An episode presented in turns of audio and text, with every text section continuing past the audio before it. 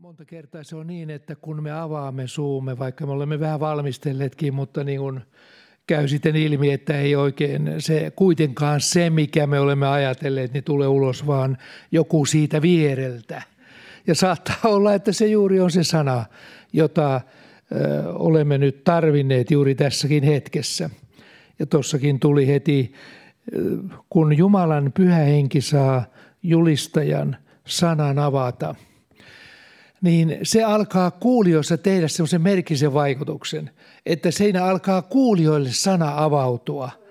Ja se kysytään, että no miten Jumala puhuu sulle kokouksen jälkeen? Yksi sanoo yhtä, toinen toista, kolmas kolmatta. Tuskin kellään se sana on samasta kohdasta avautunut. Ja siinä nähdään sen Jumalan sanan rikkaus. Että se, se on melkein niin kuin luki mistä hyvänsä. Ja niin kuin tuosta niin tuli heti mieleen, esimerkiksi sanotaan Suomen kansalliseeppokset. Niin kyllä niistä harva pystyy vuostolkulla lukemaan niistä ja aina pitämään uuden puheen samasta, samalle kuulijakunnalle aina vaan siitä samasta epoksesta. En nyt viitti nimiä tässä sanoa, ettei kukaan ajattele, että mä halveksin niitä. Ne ovat ihmismielen tuotetta – lyhyellä ja pitkällä ajalla saatu yksin, yksin tai yhdessä monien kanssa, mutta kuitenkin. Niin tämä Jumalan sana on siitä ihmeellinen, että, että niin kuin joku sanoo, sanoo, että mitä siellä aina rampaa. Sanoi yksi mies vaimolle, että kun se aina samasta kirjasta luetaan, että mitä hyvänen aika, eikö se nyt tule jo moneen kertaan käytyä läpi. Kun aina vaan pitää mennä kuuntelemaan ja näki, että tuo mies ei ollut yhtään tajunnut Jumalan sanan merkitystä. Että kun me suume avaamme, niin pyhä henki alkaa tuottaa sieltä asioita. Ja tämä on niin rikasta Jumalan sana, että mun täytyy sanoa, sanoa, että ei maailmassa ei ole ei mitään kirjaa, jota voisi verrata raamattuun. Ajatelkaapa nyt, että 66 kirjoittajaa. Ottakaapa Suomesta 66 kirjailijaa vaikka Jeesuksen ajasta lähtien. Tai nyt otetaan vaikka vuodesta 500 lähtien jälkeen Kristuksen. Ja nuo vaikka sata kirjailijaa nyt, niin niiden sanojen pitäisi tulkita toinen toistaan. Ne on elänyt ja kuolleet ja eri aikakaudessa eläneet ja, ja sitten niitä pitäisi, pitäisi tulkita toinen toistaan, niin eihän onnistu. Jokainen ihminen sanoo, että se on täysin mahdotonta. Ei semmoista kirja olekaan. Mutta ei ne ole sitten tutkinut kyllä Jumalan sanaa. Siis Jumalan raamattu lähtee siitä, että siellä voidaan tulkita, tulkita Mooseksen sanoja ilmestyskirjan sanoilla. Ja noin 1500 vuotta on se välinen aika, milloin ne on kirjoitettu – niin onhan se jotakin käsittämätöntä, että kuka voi tämmöistä väittää. Mutta me laitamme, jotka Jumalan sanaa tutkimme uskovaiset, me laitamme tämän etusijalle, että näin se on. Ja me rohkenemme puhua, lukea Moosesta, sitten lukea ilmestyskirjaa ja jostakin Paavalin kirjeitä ja muita. Ja kaikki selittää kaikkea. Ne on sopusoinnussa. Ja tämä osoittaa, että tämä kirja on syntynyt Jumalan hengen vaikutuksesta, että sillä itse asiassa on yksi ainoa tekijä. Ja kun luette apokrofikirjoja, niin huomaatte siinä, kun minäkin sen huomaan, että niissä on ihan erilainen sanoma vanhan ja uuden testamentin puolella. Ja ne, jotka jätettiin raamatun kanonin ulkopuolelle, niin huomaa, kun niitä lukee, niitä on niitä suomennettu. Mullakin on niitä pilvin pimein apostolisen ajan uskovien, marttyyrien, piispojen kirjoittamia kirjeitä. Yhdellä Ignatiuksella taitaa olla, onko se nyt roomalaiskirjeen pituinen kirje, mulla on sekin siinä, lukutolkulla siinä asiaa. Kun luet sitä ja Paavalin kirjettä, niin joku tällä sisällä sanoo, että tämä ei ole ihan samassa hengessä – se on kyllä hyvin kirjoitettu ja valaisee sen, kristia, sen ajan kristillistä elämää, mutta siitä puuttuu jokin sellainen, jonka takia ne 300 piispaa, jotka Kartaakossa tämän kanonin vuonna 381 päättivät, että nämä kirjat otetaan ja muut jätetään. Ne hengessään kokivat, mitkä ovat oikein ja mitkä sinne kuuluu. Ja Jumalan pyhänkin ohjasi. Ja tästä nähdään, että tämä kirja ei ole syntynyt ihmisen tahdosta, vaan Jumalan tahdosta. Toinen yksi asia nousi tuosta jonkun puheesta esille se, että kun raamatussakin puhutaan, esimerkiksi sanotaan nyt Johannes Kastajasta, niin mennäpä tänä päivänä ja julistas mä voin tässä ehkä julistaa ja kukaan ei sitä lähde sitten somessa liikuttaa sinne mihinkään päin, mutta otetaanpa nyt joku sitten vähän julkisempi henkilö kansanedustajasta ylöspäin, niin jos sä sanot, että te kyykäärmeen sikiöt tarkoitatte tiettyä ihmisryhmää, saddukeuksia ja fariseuksia, miksi te pakenette tulevaista vihaa? Niin tähän olisi hirveä vihapuhe ja hän olisi, ei nyt vankilassa, mutta kauheat sakot saisi. Ja käräjillä olisi varmasti. Sehän on vihapuhetta. Te kyykäärmeen sikiöt, te juuri, jotka kuulutte sattikeuksen siellä ja te fariseukset siinä, niin onhan se aika hirveetä. Siis raamattu on loppujen lopuksi aika suora. Ja Paavalikin äh, puhuu ihan suoraan. Sinä valkeaksi kalkittu seinä, sanoi ylipapille. Yksi humauttaa häntä päähän ja silloin hän sanoi, että kuinka sinä voit ylipappi käskeä toista lyömään minua ja, ja se, sen kuitenkin laki kieltä. Luet lakia, mutta käsket lain vastaisesti lyödä minua. Hän ei tiennyt, että se oli ylipappi, joka käski sitä naapuria, lyö sitä Paavalia, kun se tollain sanoo. Tämmöisiä tekstejä on raamatus. Jeesus joskus oikein suuttu, kun niille fariseuksille hän tuli oikein viha vimmaansa. Ja kyllähän Jumala on niin oikeudenmukainen ja vannuskas, että kun hän näitä tekstejä kuuntelee, niin kyllä ne monta kertaa on ihan oikeutettuja. Koska hän on vannuskas ja oikeudenmukainen. Kyllä tuomari, jos se on ihan lääsy, menkääpä käräjille, jos se on ihan lääsy ja puuta heinää puhuu siellä ja tuomittee miten sattuu ja ei ole mitään väliä todistajille, ei kellään mitään, niin kyllä siitä nousee aika monen mekkala. Kyllä siinä täytyy olla joku tolkku, kun sanotaan. Ja Jumala on oikeudenmukainen ja vanhuskas.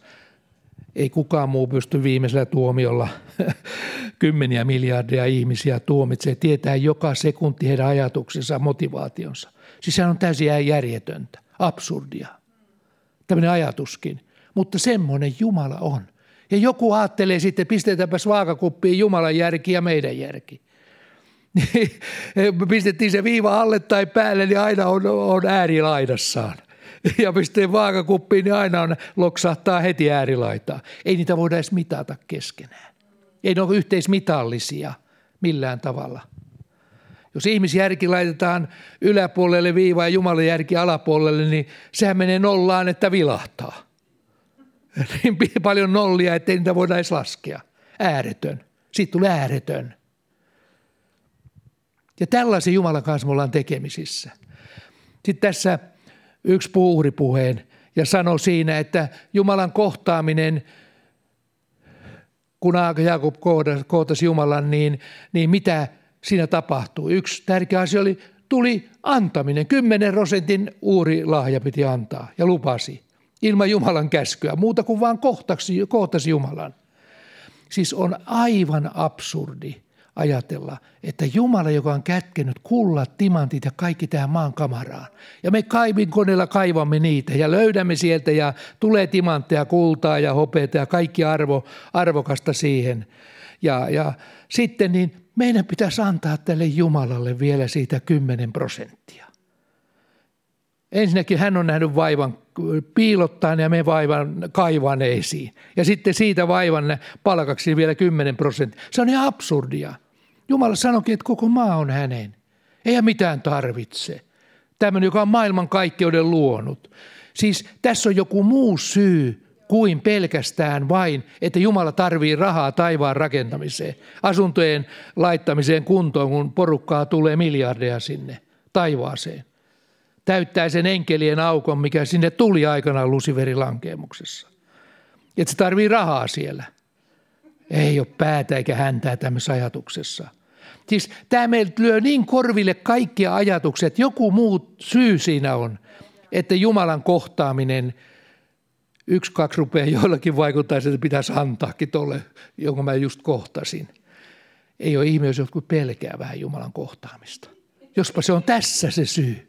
Mulle tuli vaan tuossa semmoinen ajatus, mutta on se nyt aika hullu juttu.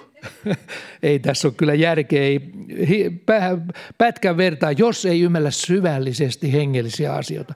Syvällisesti Jumalan tarkoitusta, että tässähän on meidän luonteemme koulutus. Meitähän koulutetaan sellaiseen valtakuntaan, missä on kadukin kultaa. Jos sinne tulisi varkaita, niin se raaputtaisi kyllä sieltä sitä kultaa aina, aina milloin mistäkin salaa, salaa ottaisi ja kasaisi sitä johonkin ja tekisi vaikka mitä vilunkia.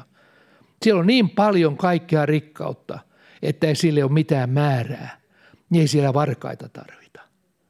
Kyllä siellä on oltava, oltava kyllä kun pyhäkoulupoika siellä. Kyllä se näin on. Ja siihen meitä kasvatetaan taivasta varten olemaan Jumalan maailmassa sellaisia ihan läpinäkyviä yltäpäältä. Niin kuin on kristallia siellä läpinäkyvää, niin mekin ollaan yhtä läpinäkyviä. Ja meillä on syvä tietoisuus siitä, että Jumala näkee kaikki meidän ajatuksetkin kaikki tuolla. Ja sitten joku, joku sanoo, rupeaa tihraamaan jollakin fysiikan mittareilla ja näillä CERNissä tutkitaan ydin, ydin, ydin tuota, atomiytimiä ja mennään ihan sen alkuun ja löydetään hiukkasia ja nyt on ihan viimeisenä joku gravitaatiohiukkanen ja sitten vielä haetaan Higgsin hiukkasta sieltä. Ihan niitä pyritään päästä siihen alkuytimeen, että miten tämä gravitaatiovoima oikein vaikuttaa, kun se on kaikkialla eikä sitä voida kumota. Ei millään. Eikä tiedetä, mistä se johtuu. Ei matemaatikot pysty teoriakaan luomaan, että miten nämä kaikki yhdistettäisiin ja miten se on. Kyllä se hallitaan pääpiirteissään, että raketit voivat mennä kuuhun ja, äh, ja aurinkokunnat pyörii ja galaksit pyörii ja muuta. Mutta mistä se johtuu, että kaikkialla maailman kaikkeudessa materiaali vetää toinen toistaan? Sitä ei ole kukaan vielä pystynyt sanomaan. Ja sitä yritetään nyt etsiä. Sellaista hiukasta, joka osoittaa, että on joku semmoinen aalto, mutta se on kaukana siitä, että me vielä hallittaisiin sitä. Gravitaatiovoimaa Samalla tavalla kuin Jeesus, kun Pietari sanoi, Jeesus sanoi Pietari, että tule, niin hävisi gravitaatiovoima, hän käveli veden päällä, niin kuin Jeesus. Se on ihan käsittämätöntä, että näin on. Tai Jeesus siunasi leivän, mursi, ja yksi, kaksi alkoi materiaa tulla viidestä leivästä kahdesta kalasta. Onko sitä pimeää ainetta vai ei? Nykyinen tiede sanoo, että no se on sitä pimeää ainetta, joka ei kukaan ole nähnyt eikä pystytä mittaamaan. Osin suurin osa on pimeää ainetta, mutta no, osa on näkyvää näkyvää pystytään, mutta ei pimeitä, koska laitteet on näkyville materiaalle, ei pimeille materiaalle. Niin tässä on tämmöisiä kaikkia, kun ajattelen, niin hyvänen aika – jos pää olisi vähänkin vedossa sekaisin, niin viimeistään silloin se menee, jos tämmöisiä rupeaa syvällisesti ajattelemaan, mutta onneksi Jumalan sana, että se kyllä tervehdyttää näissä asioissa ja me tullaan me järkiin ja sanotaan, että sinä olet Jumala. Sulle on kaikki mahdollista, ihan kaikki. Sen totesi Gabrielkin siellä, kun Marialle toisen sanoman, niin että muista sitten se, että Jumalalle on kaikki mahdollista enkelit, jotka oli luotuja, ne tiesivät tämän. No niin, en tiedä mihin, ei tämä liittynyt mihinkään tähän mun saanaan, mutta olipahan nyt näiden toisten inspiroimana tullut, tuli puhuttua tästä asiasta. Niin, meillä on semmoinen vaihe seurakunnassa nyt, että meillähän on päätetty, ja se tuli nyt patentti- ja rekisterihallituksesta, että seurakunnan nimi vaihdetaan on 20 vuotta ollut sama nimi, Jyväskylän City seurakunta. Ja se on nyt jo lakannut virallisesti olemasta. Mutta me vähitellen laitamme tuohon ikkunaan teipit, uudet. Tuossa näkyy takana tuo valmistakaa Herralle tie. Se on seurakunnan nimi. VHT.tv on se live-lähetysten äh, kohta, mistä se tulee. Ja sillä tavalla – se on varattu meille ja sitten nimi on Valmistakaa Herralle tie. Se on nyt virallisesti meidän seurakunnan nimi, mutta se astuu vähitellen voimaan. Kunhan nyt keritään nettisivut saada, live-lähetykset sieltä voi katsoa edelleen ne tulee, niissä ei tule mitään katkosta. Myöskin raha juoksee, pankkitilin numerot on samat, kaikki on periaatteessa samat. Ei tarvitse ajatella, että tässä nyt mihinkä mä nyt sitten laitan, että meneekö se nyt oikealle, koska tämä vaati vain, nimen muutos vaati vain semmoisen hallituksen päätöksen ja yhdistyksen kokouksen päätöksen ja kaikki ne on käyty läpi, niin ei siinä mitään sen kummempaa. Se on niin kuin nimi vaihdetaan toiseksi, niin se on sillä. Virallisiin papereihin tietysti täytyy katsoa sitä, mihinkä se ilmoitetaan, mutta ei sen kummempaa. Mutta nimi, jos ei se pahenna miestä, niin kyllä se joskus voi vähän parantaa, kun se oikein ymmärretään. Valmistakaa herroille tie. Ja tässä jo puhuttiinkin siitä Johannes Kastajasta ja hänen, hänen kohdaltaan siitä, että hänelle tuli sana. Yksi ainoa sana tästä ihmeestä sanasta, joka on, on niin valtava, että, että tosiaan niin, äh, ihan joskus päätä pyöryttää, että voi hyvänen aika. Että kun maailman ihmiset ja kaikki ateista, kaikki ne pyrkii etsimään – maailmankaikkeuden alkusyytä, että mikä on se perussyy, miksi tämmöinen on olemassa, miksi me ollaan olemassa, miksi tämä ympäristö on tämmöinen ja niin edelleen. Mihin tämä kaikki päättyy? Onko täällä joku järki? Onko täällä alku? Jos sillä on alku, niin onko sillä loppua vai jatkuuko tämä ikuisesti vai miten tämä oikein on? Ja niillä ei ole mitään muuta kuin oma järki pohtimassa näitä asioita ja meillä on Jumalan sana. Johannes Kastajalle tuli sana ja se avasi ymmärryksen, se valaisi heidän ymmärryksensä käsittämään kirjoituksia. Johannes Kasteen ja muiden. Ja sama se on meilläkin, että kun me luemme Jumalan sanaa, niin kyllä täytyy sanoa, että, että kyllä sitten Jumala on antanut armoituksen joillekin – niin, että sana avautuu enemmän kuin toiselle. Mutta kaikille se avautuu, sanoisiko, päivittäiseksi ruoka-annokseksi. Mutta sitten, että siitä pitäisi oikein elää ja saanata ja puhua muille, se vaatii jo laajempaa ymmärrystä, että voidaan nähdä Jumalan suunnitelma tästä sanasta. Ja tämä sana on kyllä semmoinen, että se ilmoittaa meille, miten tämä kaikki alkoi miten tämä kaikki päättyy. Ja tämä asia on mulle nyt semmoinen ajankohtainen, koska mä päivittäin kirjoitan juuri tätä ensimmäistä kirjaa. Tosin se on vain teksti raamatun kahdesta ensimmäistä jakeesta. Mutta tässähän on tuhans, kymmeniä tuhansia jakeita. Että voi olla, että tulee paksulti kirja, jos jokaista jakeesta 100 sivua, 130 sivua kirjoitetaan. Mutta kyllä se alku vaatii kyllä sen, että sit on vähän selitettävä. Kun Jumalan sana sanoo vain yhdellä sanalla, alussa loi Jumala taivaan ja maan. Se on luomiskertomus. Siinä luotiin kaikki. Eikä sitä, eikä sitä paranneltu sitä, sitä puolta. Se oli siinä ja niin kuin sanotaan, niin, niin tuli taivas ja maa joukkoonensa valmiiksi. Se oli tässä ja nyt. Sitten alkaa sitten luomiskertomus, jos tulee sitten toinen kirja. Se on sitten oma asiansa. Miten se nivoutuu tähän alussa loi Jumala taivaan ja maan. Piste. Tämä on niin ihmeellinen kirja, että yhdessä lauseessa voi olla koko maailman kanssa. Joku voi kirjoittaa siitä sivutolkulla kirjaa. Yhdestä ainoasta lauseesta. Niin on se kyllä ihmeellinen tämä Jumalan sana ja se sisälsi paljon asiaa. Koko maailman kaikkeuden luominen, kun sanotaan alussa, milloin alussa, silloin kun ei ollut mitään. Oli vaan ehkä pimeätä ainetta tai oliko se sitäkään tyhjää kuitenkin oli vaan. Yksi, kaksi Jumala vaan sanoo ja alkoi maailman kai, materiaali alkoi muodostua. Se on ihan ihmeellistä. Sitten taivaan. Hän loi taivaan samalla kertaa. Kolmas sana. Alussa Jumala loi taivaan. Neljäs sana. Taivaan. Kaikkinensa. Siis sen rakenteen materia, mitä siihen liittyi, enkelikunnan loi sinne ja kaikki. Kun tuli kaikki valmiiksi, taivas ja taivas, siinä luotiin enkelikunta.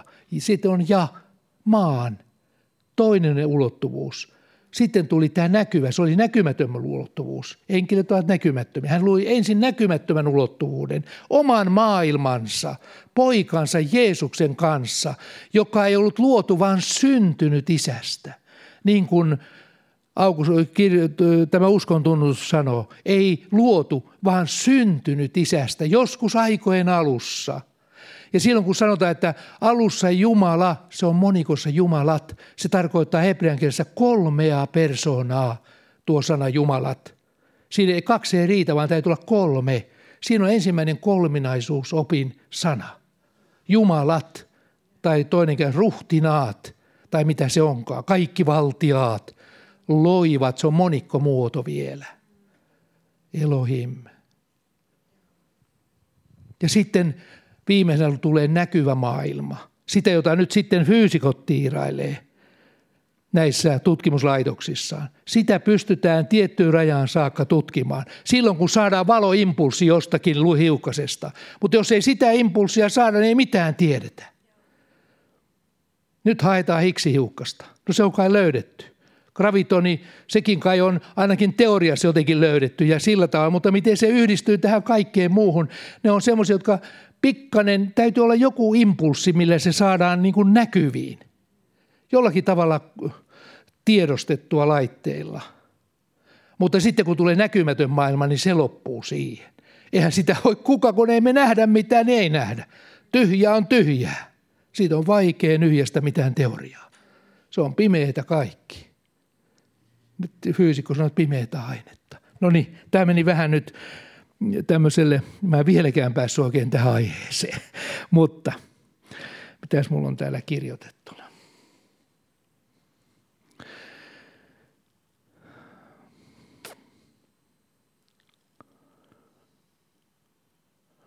Jumala, joka on kaiken tämän kirjoittanut sanassaan ihmeellisesti, sekin on monille semmoinen aika lailla vaikea ymmärtää, että mitenkä Jumala pystyi kirjoittamaan menneet asiat ja tulevat asiat, ihan niin kuin olisi tässä ja nyt. Ihan niin kuin hän eläisi koko ajan sitä mennyttä ja tulevaa. Se on ihan sama hänelle, oli se menneessä tai tulevassa ajassa. Hän antoi Moosekselle, näin mä uskon, Moosekselle kyvyn kirjoittaa viisi Mooseksen kirjaa. Mutta minkä takia? koska Mooses oli profeetta. Sitä ei kuulkaa järjellä kirjoiteta, vaan se vaati semmoisen, että Jumalan henki valkaa vaikuttaa ihmisessä. Ja vaikka hän ei tajua mitään, niin hän kirjoittaa, ei se ole semmoista automaattikirjoitusta, vaan hän kirjoittaa sen, kun Jumala antaa hänelle ilmestystä, niin hän kirjoittaa sen ilmestyksen sinne, että alussa Jumala loi taivaan ja maan sitten maa tuli autioksi ja tyhjäksi ja pimeys oli ja niin edelleen mennään siitä. Ja hän kirjoitti sen, koska Raamattu sanoo täällä ihan selvästi Mooseksesta tällä tavalla. Se on 4 Mooses 12 ja 6. Se puhuu siitä, että jos keskuudessanne on profeetta, niin Jumala puhuu hänelle näyssä ja unessa – jos siellä on profeetta näillä kahdella tavalla, näyssä ja sitten unessa. Uni on siinä mielessä turvallinen paikka Jumalan puhua, koska ihmisen oma persoona on silloin ikään kuin poissa pelistä. Ja kun uni tulee, niin me emme voi sitä paljon, paljon sitten, jos on jumalallinen uni, me emme voi paljon sitä säädellä, emmekä laittaa omiamme, vaan me voimme korkeintaan kertoa se, mitä uni sisälsi ja samoin ilmestys on sitten toinen tapa. Mutta sitten täällä sanotaan näin Mooseksesta. Mutta Israelissa, se on 5 Mooseks 34.10, mutta Israelissa ei enää noussut yhtään sellaista profeettaa kuin Mooses, jonka kanssa Herra seurusteli kasvoista kasvoihin. Tällainen profeetallinen sana on tämä Jumalan sana. Kaikki voisi sanoa periaatteessa kaikki olivat profeettoja. Jopa Luukaskin, vaikka oli lääkäri ja kirjoitti uudesta testamentin, hänestäkin voidaan sanoa, että hän ei voinut olla pelkällä järjellä sitä kirjoittaa, vaan kyllä siinä täytyy olla Jumalan profeetallinen henki hänenkin yllään, että hän kirjoitti sen, minkä kirjoitti. Muista periaatteessa ne olivat kaikki vanhan testamentin ja uuden testamentin puolella. Ne oli enemmän tai vähemmän profeetallisen hengen valtaamia, jotka ihan sanassakin sanotaan. Mutta tämä on profeetallinen kirja. Ja silloin kun Jumala antaa tällaisen hengen, profetian hengen, se voi mennä taaksepäin tai se voi mennä eteenpäin. Se ilmoittaa meille menneitä asioita ja se ilmoittaa meille tulevia asioita. Ja sen takia on ainoa kirja maailmassa, on tämä Jumalan sana, joka on nähnyt tuhansia vuosia aikaisemmin, mitä nyt me näemme omin silmin ja voimme verrata sitä tähän sanaan, että mitä on kirjoitettu lopun ajoista – niin kaikki se näyttää toteutuvan askel askeleelta. Kaikkea me emme vielä ymmärrä. Siis ei ole yhtä ainutta julistajaa maan päällä tänä päivänä, joka pystyisi esimerkiksi avaamaan Danielin kirjan kaikki ne ilmestykset, viisi ilmestystä. Ei ole sellaista olemassa. Jos otetaan selitysteokset, niin kaikissa on omalla tavallaan selitetty se, jos ne eivät ole plakioineet toiselta sitä. Kaikki on oman näkemyksensä tuoneet. Ja vasta sitten, kun se alkaa avautua nämä kirjoitukset, ja me näemme sen käytännössä, niin me huomaamme, että näinhän se olikin. Katos vaan, kun mä en ymmärtänyt sitä, mutta emme me tienneetkään niitä tulevia tapahtumia. Mutta kyllä me ymmärrämme niistä ja niitä tulee tutkia ja katsoa, missä ajassa ollaan. Mutta ei, ole, ei voi vaatia, että me kaikki tiedämme kaikkea tällaista ihan tarkalleen. Ja niin on myöskin Jeesuksen toiseen tulemukseen. Mä oon itse sen, sen verran pitkään ollut uskon näissä hengellisissä kuvioissa mukana, että mulle on opetettu tietty näkemys asioista. Siitä on kirjoitettu kirja – kirjakin ja sitä pidetään niin kuin melkein niin kuin puoliraamattuna sitä kirjaa, miten tämä kaikki tapahtuu. Mutta siinä on jotakin sellaista, joka mun henki ei yhdy. Ja se luo kysymysmerkin siihen, että katsotaan. Katsotaan, miten tämä on. Se on päälinjat on varmaan oikeita, mutta sitten Jeesuksen tulon hetki siinä on, on sitten omalla tavalla laitettu. Niin mä ajattelen, että katsotaan – koska on niin paljon Jumalan palvelijoita tänä päivänä 50 vuotta myöhemmin eläneet monenlaisia vaiheita tässä on tullut ja sotia ja kansakuntia muodostunut ja niin edelleen, että me emme ihan tarkkaan tiedä tässä vaiheessa kukaan, millä hetkellä Jeesus tulee. Että se kyllä näyttää siltä, että se, se niin kuin eri tutkijoiden toimesta katsottuna – niin siinä on tietty semmoinen epämääräisyys ja näin siinä täytyy olla. Sen takia Jeesus sanoi, te ette tiedä päivää ettekä hetkeä, milloin hän tulee takaisin. Sitä ei ole ihmiselle ilmoitettu. Enkelit, jotka on luotuja, ei edes heillekään, vaan ainoastaan isä yksin tietää sen hetken. Ja hän on pistänyt kyllä kyllä sellaisen systeemin maailmankaikkeudessa pystyyn, että vain Jumala, jolla on kaikki valta tehdä oman päättämänsä mukaan, niin hän on laittanut tämän kaiken systeemin pystyyn. En nyt lähde ollenkaan tämän pahan alkuperään, enkä kai mitään näitä taisteluita, mitä tuossa on näkymättömässä maailmassa. Mutta eräs sellainen tärkeä asia, joka oli Jumalassa salattu. Ei edes tiennyt Paavali, eikä apostolitkaan sitä, mikä oli Jumala, ja vanha liitosta puhumattakaan, että mikä asia oli Jumalalta sanottu. Se oli se, että pakanatkin ovat kanssaperillisiä ja yhtä ruumista Kristuksessa. Jos ei Jeesus olisi tullut maan päälle ja näyttänyt meille, minkälainen on isän luonne, kärsinyt ja kuollut ja noussut ylös – niin me emme tietäisi. Meitä, jos meillä olisi mitään, Jumalalla olisi mitään menetelmää, miten hän saisi Israelin kansan ja pakanat yhdeksi ruumiiksi kerran liitettyä. Ja nyt sovitustyön kautta tämä on mahdollista. Tämä oli salaisuus. Ja tiedättekö, mitä, miten tämä salaitus on ilmoitettu meille. Mäpäs luen täältä sen Efesolaiskirjeestä. Miten tämä salaisuus tulee ilmi tänä päivänä?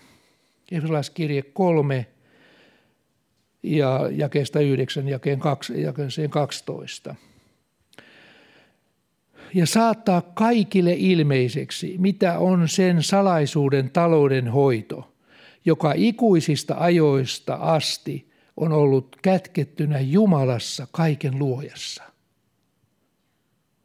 Että Jumalan moninainen viisaus seurakunnan kautta nyt tulisi taivaallisten hallitusten ja valtojen tietoon. Siis enkelien, koko sen hierarkian tietoon, sitä ei ennen ollut tullut, mutta nyt tuli. Eikä saatanan tietoon ja sen hierarkian tietoon, mutta nyt tuli. Ja minkä kautta? Että Jumala monen viisas seurakunnan kautta nyt tulisi taivaallisten hallitusten valtojen tietoon sen iankaikkisen aivoituksen mukaisesti, jonka hän oli säätänyt Kristuksessa Jeesuksessa meidän Herrassamme. Eli liitti koko tämän salaisuuden ilmituloon Jeesuksen tulon maan päälle sovituksen ja ylösnousemuksen. Ja sitä kautta se alkoi selvitä tämä koko salaisuus, jossa meillä uskon kautta hänen on uskallus ja luottavainen pääsy Jumalan tykö. Siinä on kerrottu paljon Paavalin suulla Efeson seurakunnalle, jossa hän oli kolme vuotta. Hän julisti siellä evankeliumia ja koko se vähän Aasia sai kuulla evankeliumin. Mutta tämä asia, kun hän kirjoittaa sitten myöhemmin tuon ajanjakson jälkeen, kun hän siellä oli, hän kirjoittaa tämän asian, niin, niin häneltä jäi tämmöisiä asioita vielä kertomatta, tai voi olla, että hän kertoi, mutta niitä ei muistettu. Mutta kun hän sitten kirjeessään ne vielä ikään kuin kokoaa tässä yhdessä kirjeessä. Tässä on niin paljon avattu Jumalan salaisuuksia, että, että se ihan jokainen melkein lause tässä niin on ihan oman semmoisen tutkimisensa aihe. Että seurakunnalla on näin suuri merkitys – että tämä salaisuus tulee seurakunnan kautta tietoon, pakana seurakuntien, joiden apostoli hän oli. Hänet oli Jumala valinnut. Se oli Jumalan valinta, ei Paavalin valinta. hän rimpuili vastaan. Mutta Jumala oli päättänyt, että tuo mies, koska siinä on noin voimakas juutalaiskeeni, että mitä se päättää, sen se vie vaikka viimeiseen veripisaran asti voittoon. Niin Jumala päätti, että tuo mies, joka on pahin mahdollinen vastustaja, kun hän sen pään saa käännettyä ja sille antava uuden ilmestyksen, ihan kun deletoidaan se vanha juutalaisajattelu, vanhan testamentin laki otetaan uuteen käyttöön ja näytetään se Jumalan syvällinen tarkoitus siinä. Kun hän sen pään saa käännettyä, niin silloin se mies eräänä päivänä kirjoittaa tällaisen Efesolaiskirjeen jota se olisi ikinä pystynyt aikaisemmin kirjoittamaan. Sama pää, mutta ajatteli eri tavalla. Se oli Jumalan ihme. Ja tässä nähdään, että onneksi Paavali ei tiennyt, että vielä Valtaisen Eskokin tästä jakeesta puhuu. Hän nimittäin nauttii bonuksia koko ajan. Koko ajan menee hänen lakkarinsa. Hän ei tiennyt näiden kirjeiden osalta, että ne kerran tulee kootuksi yhteen. 13 kirjettä joista on koko Jumalan kansan rikkautena. Ja sieltä saadaan ammentaa Jumalan salaisuuksia, jotka hänelle ilmoitettiin. Ja sitten hän kirjoitti nämä kirjeet, ja ne, mitkä on tässä raamatussa, ne on meille riittävä ilmoitus. Toki Jumala puhuu paljon enempikin hänelle, mutta tämä riitti. Tämä riitti meille, että me saamme ymmärryksen näistä asioista. Ja voi minäkin kirjoittaa raamatun kahdesta ensimmäisestä jakeesta yli satasivuisen kirjan. Ei se ole muuten mahdollista, ellei tämä Paavalin ilmestys olisi näin kirkas täällä. Mikä on seurakunnan merkitys, mikä Kristuksen ja, ja kaikki tämä. Ei se salaisuus ollut, enke, ei enkelit olisi pystynyt kirjoittamaan tällaista kirjaa, kun he eivät tienneet tätä. Se oli kätketty Jumalassa – seurakunnan salaisuus. Ja nyt sitten, kun ajatellaan seurakunta, että mikä ihmeen laitos se täällä maan päällä onkaan, seurakunta – että Jumalan suunnitelma odotti, että, että tulisi tällainen uuden testamentin aika. Jeesus nousi ylös kuolleista. Sekin oli muuten päätetty, että Jeesus tuli juuri roomalaisten aikaan. Juuri sinä aikana, kun August, keisari Augustus oli keisarina Roomassa.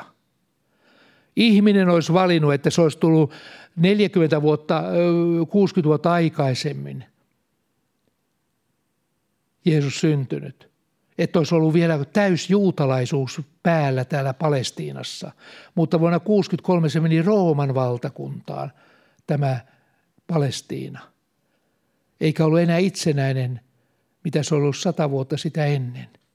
Piti olla tällainen roomalainen hallitus täällä, kaikki valmiina. Se oli se aika, jolloin Jumala sanoi, nyt lähdet sinne kaiken tämän roomalaisen kulttuurin keskelle joka hallitsi Palestiinaa.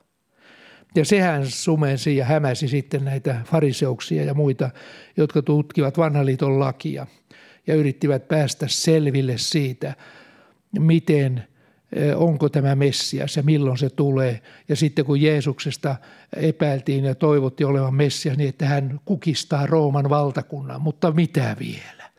Antoi surmauttaa itsensä pahimmalla mahdollisella kidutuskeinolla, mitä ikinä ihminen on keksinyt. Siis ei ole pahempaa tapaa ihminen, äh, ihmisen päättää päivänsä kuin ristillä. Ja sen Jumala valitsi, jotta tulisi tämä koko Jumalan pelastussuunnitelma esille. Ja tämä on seurakunnan, ja tätä ilmestystä nyt seurakunta kantaa tässä – ja sen takia seurakunta on ihan oma sellainen luomuksensa, jonka Jumala oli päättänyt jo, että tämmöinen pitää maan päälle tulla. Ajatelkaa ilmestysmaja, joka oli 40 vuotta tarkoitettu käytettäväksi. Senkin kaikki malli annettiin taivaasta. Mooses kutsuttiin monta kertaa taivaaseen Siinailla. Ja Jumala sanoi, kato nyt tätä ne kaksi kertaa 40 vuorokautta. Seuraa nyt tätä, kierrä ja katsele ja pyöri siinä mitta ja paina muistiis ja kun menet maan päälle, niin teet tarkkaan sen kaavan mukaan, mitä minä annan. Se oli Jumalan päässä se ilmestysmaja. Ja sama oli Salomon temppeli. Sen Jumala antoi Daavidille, se oli sen päässä. Se keräsi äh, tuota, miljarditolkulla kultaa muista mikä se määrä oli, oliko se Suomen bruttokansantuote 120 miljardia euroa tänä päivänä suoraan paukautti äh, Salomolle, että tuossa on poika käteistä vähän, että saa tee salkuun sen temppelin, mistä mulla on kaava päässä. Sitten hän kuoli ja Salomo sen rakensi. Että tällainen on Jumala. Sillä on tarkka suunnitelma kaikista. Ja hänellä oli tarkka suunnitelma seurakunnasta. Jos hänellä oli ilmestysmajasta tarkka suunnitelma. Hänellä oli seurakunnastakin tarkka. Se annettiin Paavalille. Ja nyt, tänä päivänä, tämä henki, minkä sielu vihollinen on saanut aikaan, se alkaa halveksia seurakuntaa. Se pyrkii hajottamaan seurakunnan, tekemästä se, tekemällä sen ihan mitättömäksi. Että sillä on mitään merkitystä. Ja kaikella tavalla – se saa aikaa myöskin uskovissa semmoisen apatian. Kun mä oon lukenut nyt, mulle tulee jatkuvasti kristillisiä lehtiä. Ihan sen takia, että mä seuraan, mitä tapahtuu Suomessa. Niin kyllä täytyy sanoa, että ei tapahdu siis tällä varsinaisella rintamalla ei mitään uutta. Ei, ole, ei värähdäkään mihinkään päin mittarit. Päinvastoin menee taaksepäin. Ihmiset ovat jotenkin kyllästyneet. Tämä aika on vienyt heidän ajatusmaailmansa ihan johonkin muualle. Täällä puhuttiin äh, tuota rahasta. Piileamen oppi. Mitä se on? Minusta tuo oli hyvä määritellä, mitä täällä sanottiin, että Piileamin oppi on sellainen oppi, jota harrastetaan tänä päivänä. Eli rahasta tehdään työtä ja saadaan se mahdollisimman isoksi. Siis palkan toivossa profetoijaa tehdään ja muuta. Niin Suomessa kuin Euroopassa niin kuin Amerikassa ja kaikkialla. Raha, raha ratkaisee. Missä on vain suuremmat, suuremmat apajat, siellä tehdään ja, ja se, se määrää kaiken ja sillä pröystäillään.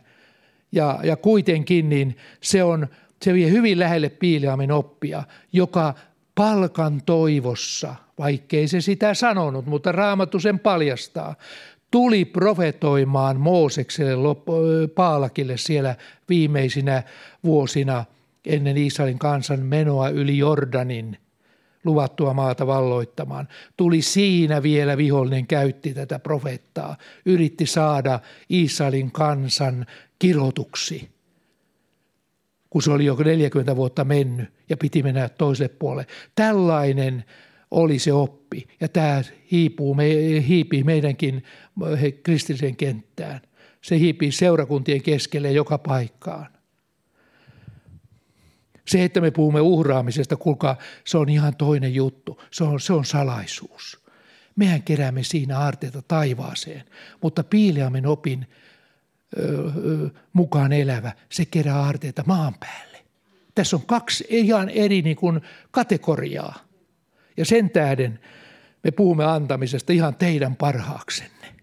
Ihan vaan muistuttaen teille sitä tap, ei se ole anekdootti, vaan se on tosi tapahtuma, jonka joskus on muutaman kerran kertonut täällä. Että teidän parhaaksi vaan siitä puhutaan. En mä mitään muuta, mutta teidän parhaaksi vaan me ajatellaan sitä. Taivaassa te ymmärrätte, mikä merkitys sillä on ollut. Vaikka joskus on vähän on tehnyt kipeätäkin antaa, niin kuitenkin annetaan. Eikä Jumala tule varmaan sen takia meitä – taivaasta pois panemaan eikä, eikä laskemaan tai estämään taivaaseen pääsy uuraamisen suhteen. Jos ei siitä saa mitään näkyä, ei värähdäkään mittari siitä puhuessa, niin ei värähdä. Minkä sille voi? Ja kuitenkin tekee paljon Jumalan valtakunnan työssä, niin se on näin, mutta jää yksi suuri alue kokonaan. Ja se on se aarteiden kerääminen taivaaseen, mistä Jeesus puhuu koska ei me olla mitään tänne tuotu, eihän se ole meidän omaisuutta. Isot miljardiluokan yritykset, yksi ihminen perustanut, ihminen kuolee, se ei saa mitään mukaansa. Se jää tänne perintöriitoja varten toisten hoitoon ja sillä tavalla.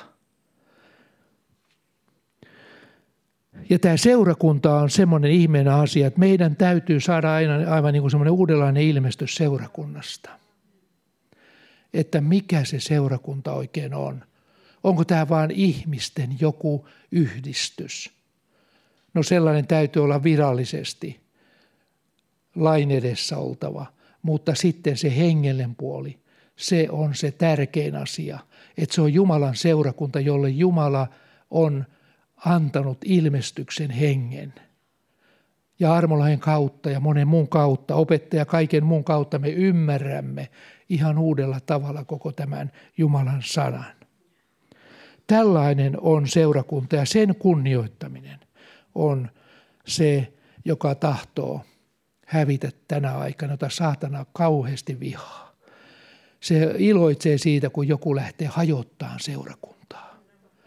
Tiedättekö, seurakunta on monille koti.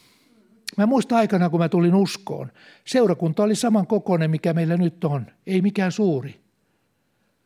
Muutama kymmenen ihmistä siinä. Mutta kun mä menin sinne seurakuntaan, se oli mulle hengellinen koti. Ajatellaan, jos joku olisi ruvennut sanomaan, että ei täällä ole mitään, se olisi tullut joku ja hajottanut kaikki ne, että olisi mennyt ihan kukin omille teilleen. Mä olisin ollut ihan puilla paljailla. Mulla ei olisi ollut mitään turvaverkostoa, ei mitään sellaista, minkä mä menisin yhdessä toisten kanssa palvelemaan Jumalaa, rukoilemaan edes ja, ja muuten harjoittamaan mm, sellaista yhteyttä. Se oli mulle tärkeä asia. Ja jos tällaisen rupeaa hajottamaan tavalla tai toille, aina löytyy syitä. että mä lähden omat, oman tien ja mä lähden menen eteenpäin. Niin kuin seurakunta olisi pysähtynyt. Jumala olisi pysäyttänyt seura. Ei. Kyllä se menee eteenpäin.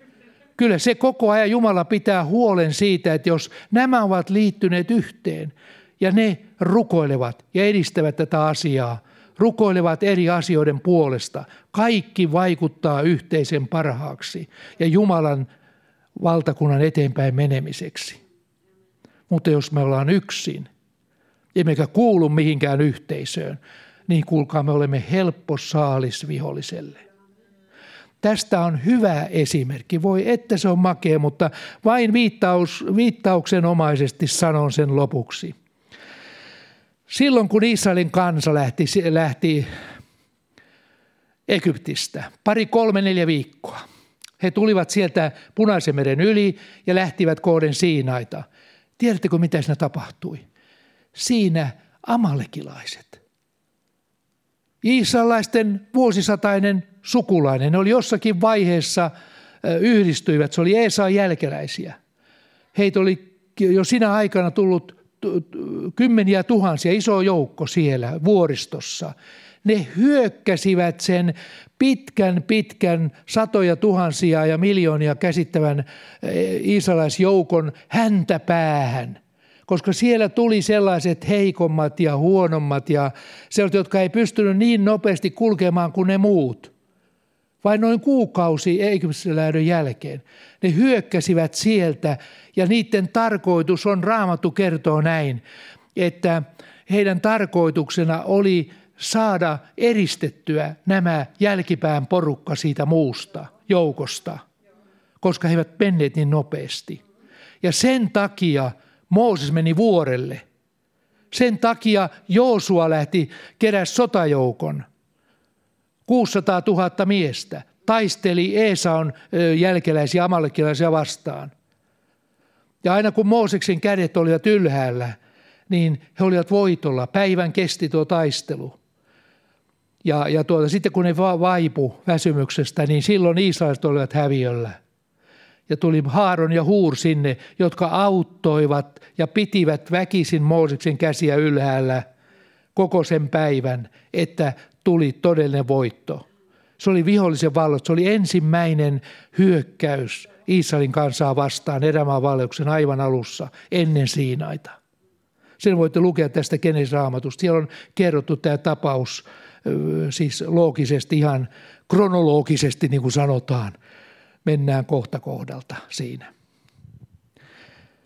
Et tällainen tapaus se on, eli joka hyökkää Jumalan seurakuntaa vastaan, hän hyökkää Jumalan säätämystä vastaan. Se säätämys on annettu Jumalan päässä oleva suunnitelma, jonka kautta maailmassa on kymmeniä tuhansia pienempiä suurempia seurakuntia. Väellä ei ole väliä. Oli se, oli se 12 apostolien kokoinen seurakunta, taika oli se sadan tuhannen hengen seurakunta. Sille ei ole merkitystä. Ihmismielessä sillä on merkitystä, mutta ei Jumalalla, jos se toteuttaa sen, että siinä hoidetaan lampaat ja pidetään niistä huoli, että ne eivät joudu vihollisen na, na, tällainen naruttamaksi ja valheen, valheen verkkoihin. Tämä on seurakunnan tehtävä ja sitä me haluamme varjella täällä. Ja niin kuin tuo nimikin sanoo, valmistakaa Herralle tie, se puhuu paljon siitä, mikä meidän.